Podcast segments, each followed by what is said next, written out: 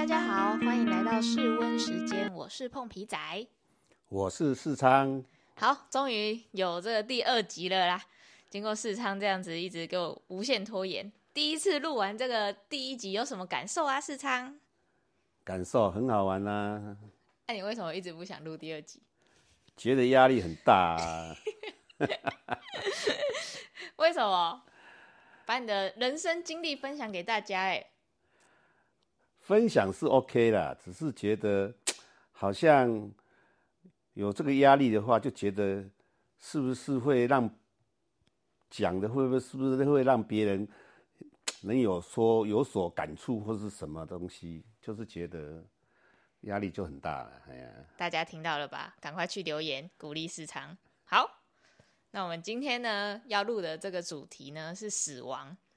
那我先说一下为什么会选这个主题，就是，嗯、其实它也他就是我这个开启这个频道的起心动念嘛，就是那时候跟大家提到说，如果有一天世昌或者是佩林他不在这个人世了，那我可以用什么方式来去想念他们，或者是我想听听他们的声音有什么样的方法？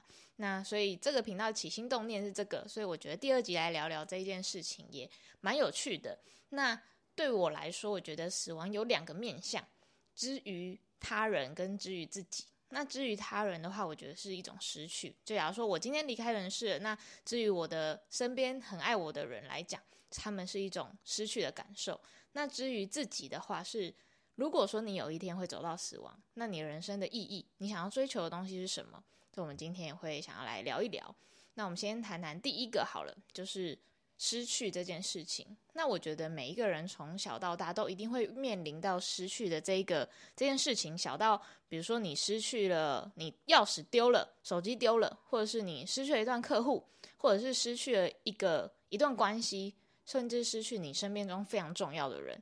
但是好像从小到大都没有人在教我们说要怎么样去面对失去这件事情，甚至大家都会觉得失去这件事情很痛苦，或者是这件事情可能是一个不好的兆头。所以不管是从小的教育到长大之后，都没有人教我们说要怎么样子去面对这件事情。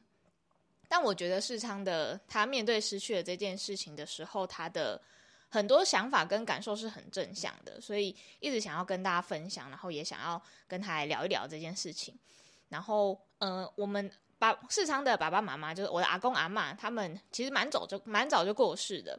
那想问世昌说，当初阿公阿嬷离开的时候，你的感受是什么？就是很平淡，很平静吗？非常平静啊。为什么会可以很平静？因为失去固然是很很不好的事情，可是古有古人有说啊，有失就有得嘛。好、那你失去的部分来讲的话，对不对？虽然你是不能接受，可是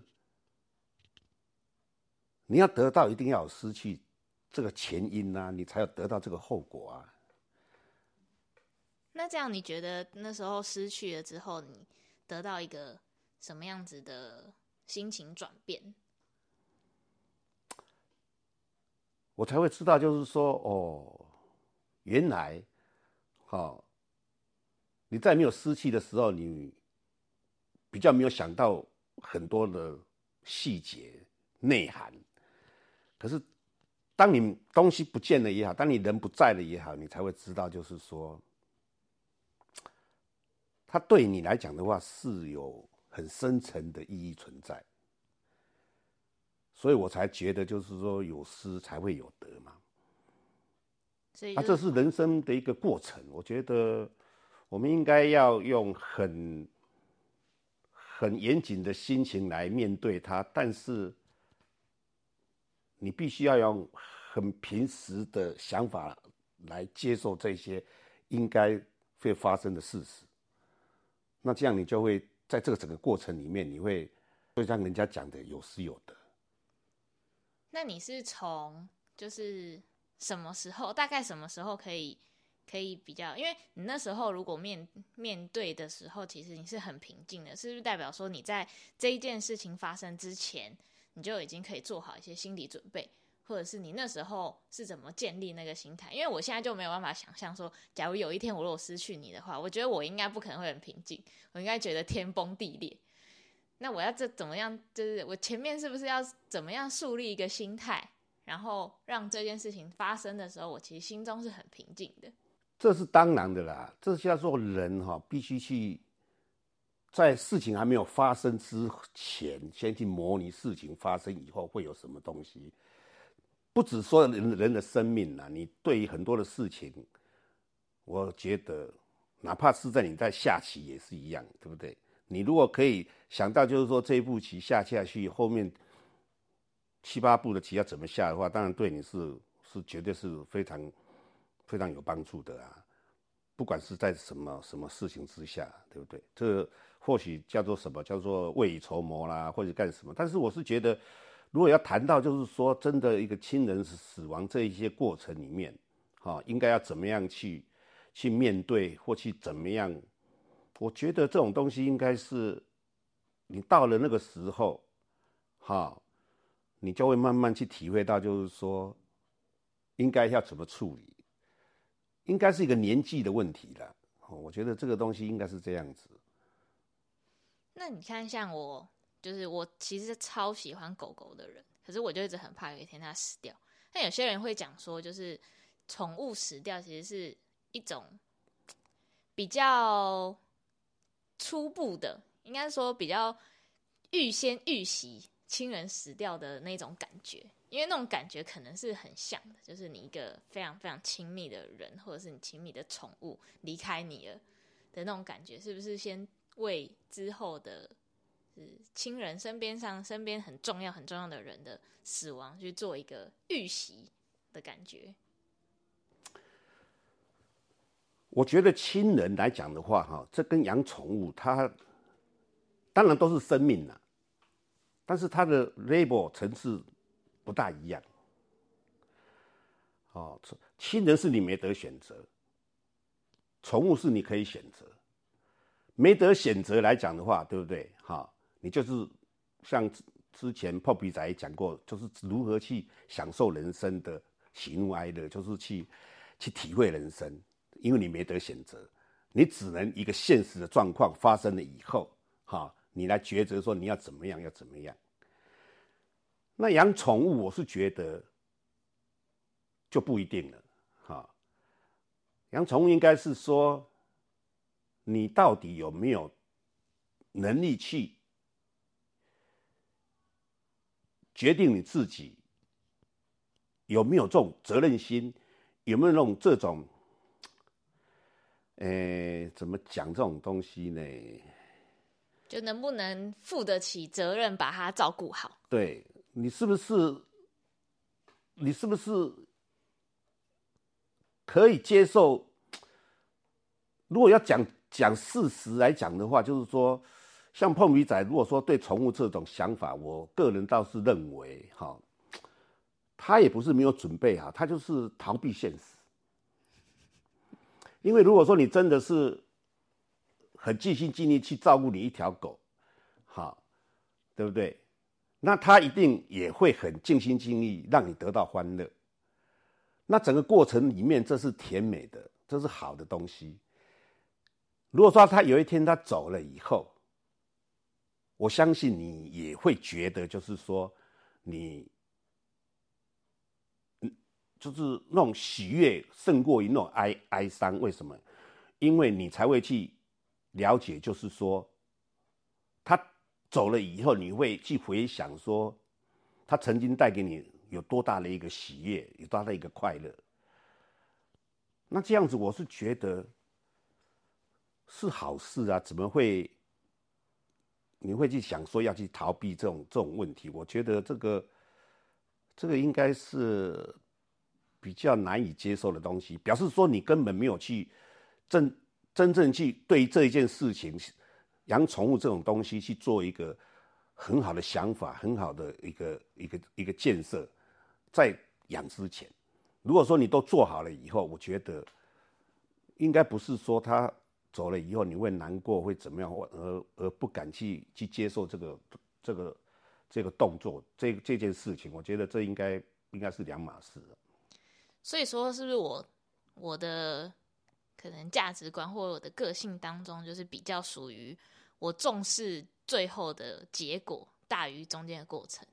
就那过程可能很很好，或者是很很美妙，可是我可能会因为最终我要接受的那个成果，或者是我要接受的那个结局不好，然后我就会觉得中间那一切都是假的，或中间那一切我就会我就会忘记这件事情，我就是 focus 在它的最终的结果当中，是不是这样说？应该这是你自己说的，但是这是非常对的，哎呀，哈。好，因为我也不好意思跟你讲说你不你你怎么样，对不对？但是既然你，但既然你说出来，我也只能说哈，诶诶，怎么讲，对不对？点头 肯定，对对，就是这样。啊，但是我实在还是要补充一下，就是说，一个人在人生之中哈，胜败对一个人真的蛮重要的。好，那你如果说不想去求一个胜与败，好。那你就是没有办法去付出了，好，因为你没有这过程，你没有这过程，你没有去做，你你没有后面的胜败嘛？啊，还有一一般的人最好的方式就是说我根本都不用做，那我就不用去想说我到底会赢还是会输嘛？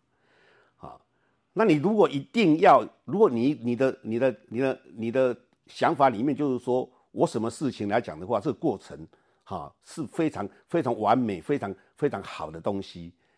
对不对？哈，你在享受这个过程里面，对不对？好，那当然，你已经知道这个享受这个过程里面一定会有个胜败嘛，对不对？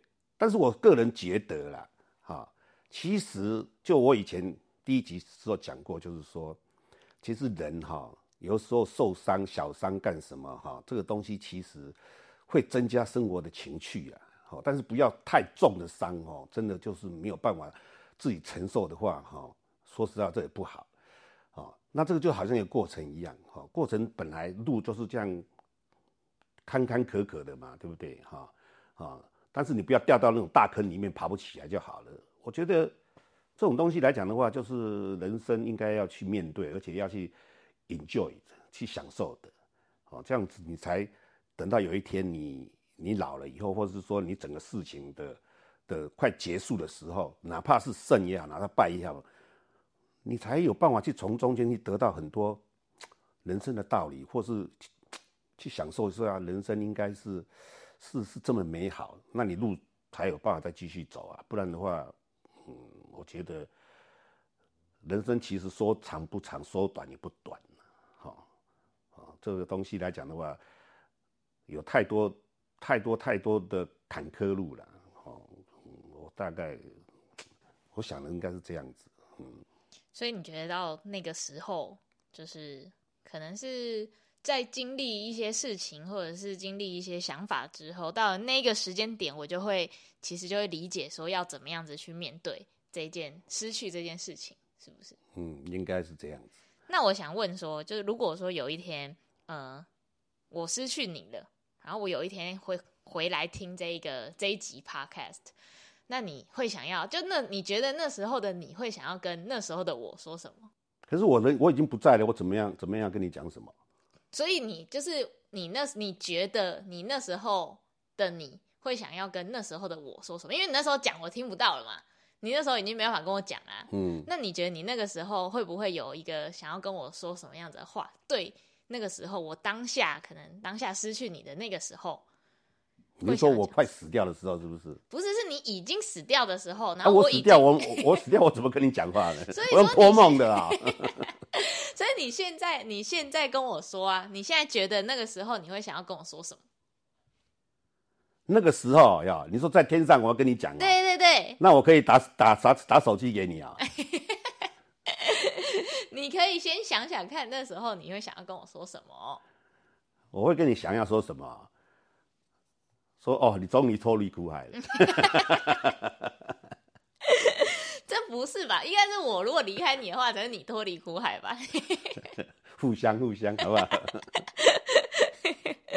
那你会想要安慰我什么吗？嗯？你会想要怎么安慰我吗？哦，安慰你什么？我应该是不会的，因为我已经脱离苦海了，我 快快乐去了，我还安慰你。也是啊，也是，这样你以后就不用再不用再照顾我了。哦，对，那这句话说的是倒是蛮蛮真实的。嗯，好，那希望我以后回来的时候可以听这一段话，会觉得有被安慰到的感觉。那我们来讲第二个第二怕，就是刚才有谈到说，至于他人失去嘛，那至于自己的话，其实我觉得更多的是人生的意义。嗯，因为我最近看了蛮多本书，他们其实都在讲一个东西，叫做以终为始，就是你会先想象一下你在最后一天，就是你棺材盖上的那一天的时候，你希望别人用什么样子的方式来说你这个人？比如说你是一个温暖的人，或者是你是一个呃很让人感受到这个世界上的美好之类的，就是你希望说最终你在。盖棺论定的时候，别人会用什么样子的想法，或者什么样子的话来评论你？那这个其实就是你人生当中的追求。在这过程当中，可能你会追求到一些呃地位或者是金钱，可是你其实最终人生想要追求，或者你想要成为的那个样子的人，可能是温暖的人，可能是善良的人，就是他才是你真正人生意义的追求。那这边就想问世昌说，就你觉得你？二十岁到四十岁到六十岁，现在就你中间过程当中，你有没有他的每一个阶段的人生追求有没有不一样？比如说你在二十岁的时候，你有记得你那个时候你有什么想要追求的事情，或者是你那时候都都在想什么？我觉得哈，像我们这种年纪的人哈，事实上哈，比不上你们现在这种年轻人哈。有这么好的环境啊，有这么好的条件，来想说，我应该是怎么样怎么样？我们那时候是很单纯的，对不对？就是，呃，结婚生子，对不对？养家糊口，对不对？好。那如果说真的要问说，有什么想法？其实啊，就是蒙蒙糊糊的想法。就二十岁的时候就在爬妹妹。嗯，这不是一定要的吗？那你好，那你说蒙蒙糊糊的想法，然后嘞？因为那个时候的环境里面哈，没有像说现在这个环境里面哈，现在你们这样身处这个这个环境里面呢，这么这么有有有内涵，你知道哈？那个时候的生生生长的环境，其实它是一个很封闭的啊，你只要把自己照顾好，哈。对不对？好，然后完了以后，对不对？好，你结了婚，啊，照顾家庭，好，生了小孩子，照顾小孩子，好，然后一个晃眼就差不多四四十几岁了，又快五十岁了，好，啊，确保中间里面哈，你可以平平安安，哈，然后家庭也可以平平安安，就差不多是这样子了，没有说说一定要想人生是怎么样，啊，不过我觉得啦。我们那个时候的年代跟你们现在年代哈，平心来讲，我比较喜欢现在这种年代，对不对？它比较有一点，就是说，可以有想法的空间，哦，可以去尝试的空间，哦。如果说要照你们你们的言辞，可能就是说，现在的人生，年轻人人生比较加一点叛逆，比较加一点自我。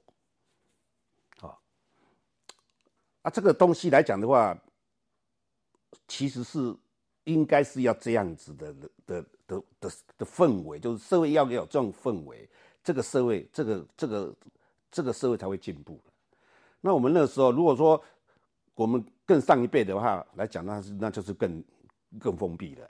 好，那个是几乎几乎几乎是一套 SOP，对不对？好，反正你也没有你也没有什么空间，你也没有什么，你几乎什么都没有，就是。就是就是这样子啊，哦，大人好像就是就是圣旨一样哦，讲的话就是圣旨什么样，哦，没有，就是说你反你去反抗反驳的空间几乎几乎没有。我我我有机会会想跟各位来聊一下所谓的这个这个叫做什么？我今天有跟碰鼻仔在聊一个啊，叫做一个生命的一个什么价值观，好。我觉得这个东西来讲的话，哈，对我的人生影响很大，但是是我事后，哈，五十几岁的时候我才知道，好，那我也没办法去改变他什么啊，只是说我只是知道而已。可是我觉得这非常的宝贵，哦，这是一个一个一个一个一个好的社会，一个好的，我们说延伸到一个好的国家或者怎么样，都是一个非常必须要去了解，而且去去好好的让他们。花怎么讲，就是发扬光大的一个一个一个想法。我觉得我们那一代哈少了这一块，真的少很多。那你觉得人生价值观跟呃人生要追求的东西跟价值观是同一件事情嘛？就假如说我今天我的价值观就是我这一生就是来体验的，舒舒服服的，我去做我想做的事情，哎，不需要赚很多钱，然后我就过开开心心的生活，这样子是算是这样也算他的人生追求，也算他的价值观嘛？所以他的你觉得价值观跟人生追求是绑定在一起的吗？本来就是绑定的，而且是一百一百帕绑定。为什么？因为你你来的时候，你根本是懵懵懂懂的，你根本。讲难听一点，对不对？哈，你什么都不晓得，好，那你为什么到了老了以后，你会有这么多的想法，有这么多的那个？啊，他为什么可以让你这样子到老了以后活着，然后感觉起来到底是有价值没价值？而且这个人生的价值观是从你一出生到你的甚至说到你死了以后，都是一直在陪伴你的东西呀。他他他他当然太重要了。重点是说价值这两个字，价值观这一个东西，它不应该是被某一个东西来给它框着。哦，就是说一个，就比如我我想举个例子，就是说。因为现在的人追求的是物质生活，那物质生活的来讲，本身就是以金钱、以权势为一个标准。但是，这是现在这个这个这个生活大环境里面是这样子，所以说大家认为他的价值观就是追求这个东西。可是事实上来讲的话，价值观不能被这一些东西所所。所绑架，我是觉得每一个人，每一个人本来就是有每一个人的价值观，而这个这个价值观是从他与生俱来就有的，有点像是个人天赋内在的想要追求的事情。其实每一个人他都已经注定好他人生想要追求什么，可是现代人就会比较像是因为这个社会上的价值观或者是这个世俗眼光，他们会有一种对成功有一个某一个标准。那大家就会想要挤破头的去达到那个标准，因为如果你达成了，比如说你今天是一个超级成功的企业家，或者是你今天呢，呃，年薪一千万，那就是事实上的成功嘛，就是大家很很好量化，然后全部的整个社会的人他还会因此崇拜你，羡慕你的生活，或者是觉得你这样子的选择，这样子的呃最终的成果是对的，或者是正确的，这是社会上的价值观。可是有。很多的人，他们其实根深蒂固是没有想要追求这样子的生活或这样子的地位的。可是他们被社会的价值观绑架了，他们就觉得哦，我也要要，我也要成为那样子的人，所以我这样子的话，我会比较有价值，我会比较大家会觉得我比较成功，是不是这样子说？你要如果要以现在的氛围，当然是这样子。但是我是觉得哈，你价值观，如果你后面。或是前面，应该是说价值观的前面，哈，或是后面，它中间有一个东西叫做人生观嘛，对不对？好，你你你有一个价值在那里，对不对？但是如果你有一个好的想法，就是人生的一个观感，对不对？你就可以让你的价值真正是对你这个人，你自己这个人，啊啊，产生一个非常非常一个一个动力，一个一个一个。自我的东西，你就才有办法这样子，在这个你一从出生到你你你你你你死了以后，这中间这个过程里面，你才有办法这样子非常快乐的生的生活下去，非常快乐的的的的去去去体验这个这个人生。啊，因为价值观来讲的话，对不对？它只是一个符合一个时代上，我们举个再再坡再坡西一点，就是五零年代有五零年代的价值，六零年代有六零年代的价值，以后搞不好一百年代有一百，因为是科技在变化太快了，哈，那这个它这个价值来讲的话，它它是是随着这个大环境的东西在变，对不对？可是你如果一个价值观，哈，有人配合一个很好的人生观，那你就可以去让你在不管你是哪一个哪一个哪哪一个年代里面，你就就可以如鱼得水，生生活的很很悠闲，很很很快乐，对不对？平淡并不并不是代表就是说他不快乐，或是说他很无聊，对不对？平淡也可以是很很充实的。对不对？哈，就好像人一样，对不对？哈，人如果说你今天来讲的话，哦，你每天都这样子过得这样哦，很精彩，这样你累得跟狗一样，对不对？哈，你有时候也想说，哦，我哪那么带气走，哈，那这样呢，哈，哈，那很舒服，对不对？所以我觉得价值观来讲的话是因时而异啦，好，但是人生观哈，我觉得，啊，如果说可以有一个很好的人生观，那配合当时的价值。价值观来下去这样子，我是觉得这个人，不管他有没有钱，或是没有钱，哈，应该是可以活得很自我，就是活在活在当下，活在自己的想法里面。那他每天就，因为你只要一个人活在自己想要做的事情，自己想干什么的的氛围里面，对不对？好，那你一定会快乐的啊。那一定会快乐的啊。那如果有些人他，比如说，比如说做音乐，那可能他做音乐，他就是刚开始就超级无敌穷。然后赚不到钱，但是他又想要很有钱，但他又想要做自己喜欢的事，那这样子就是怎么办？做音乐的人哈，他一开始接触音乐的以后哈，他就会很快乐了，哈，他一定会很快啊，他越快乐，对不对？哈，他做音乐就越起劲，那越起劲来讲的话，对不对？他有一定红了以后，哈，钱越来越多，哈，但是我觉得他钱越来越多的时候，反而他可能会不快乐了，真的一定会不快乐了，对不对？哦所以说，现在的人很喜欢用钱来衡量这个人生，衡量这个，好像就是说，你今天你这个人，你这个人的人生有没有钱哦，就是最主要的，哈，这是你的价值观。他已经把你框在那里了，你也没有办法怎么样，对不对？哦，那因为这是时代嘛，哦，大时代，而且有一个很大的一个重点是在哪里？啊，我我本身我没有，我没有，我我我早就脱离了。所以我不会去要求碰鼻仔要多有钱，我不会要求该干什么。啊，在我上一辈的人，哈，他们一直在教我。哦，小时候就是说，你读书为了什么？你工作为了什么？你是干什么？你你所有的事情都是为了要赚钱，全部要赚钱，对不对？啊，你钱赚的比人家少，好像说你就是不长进或者是怎么样，对不对？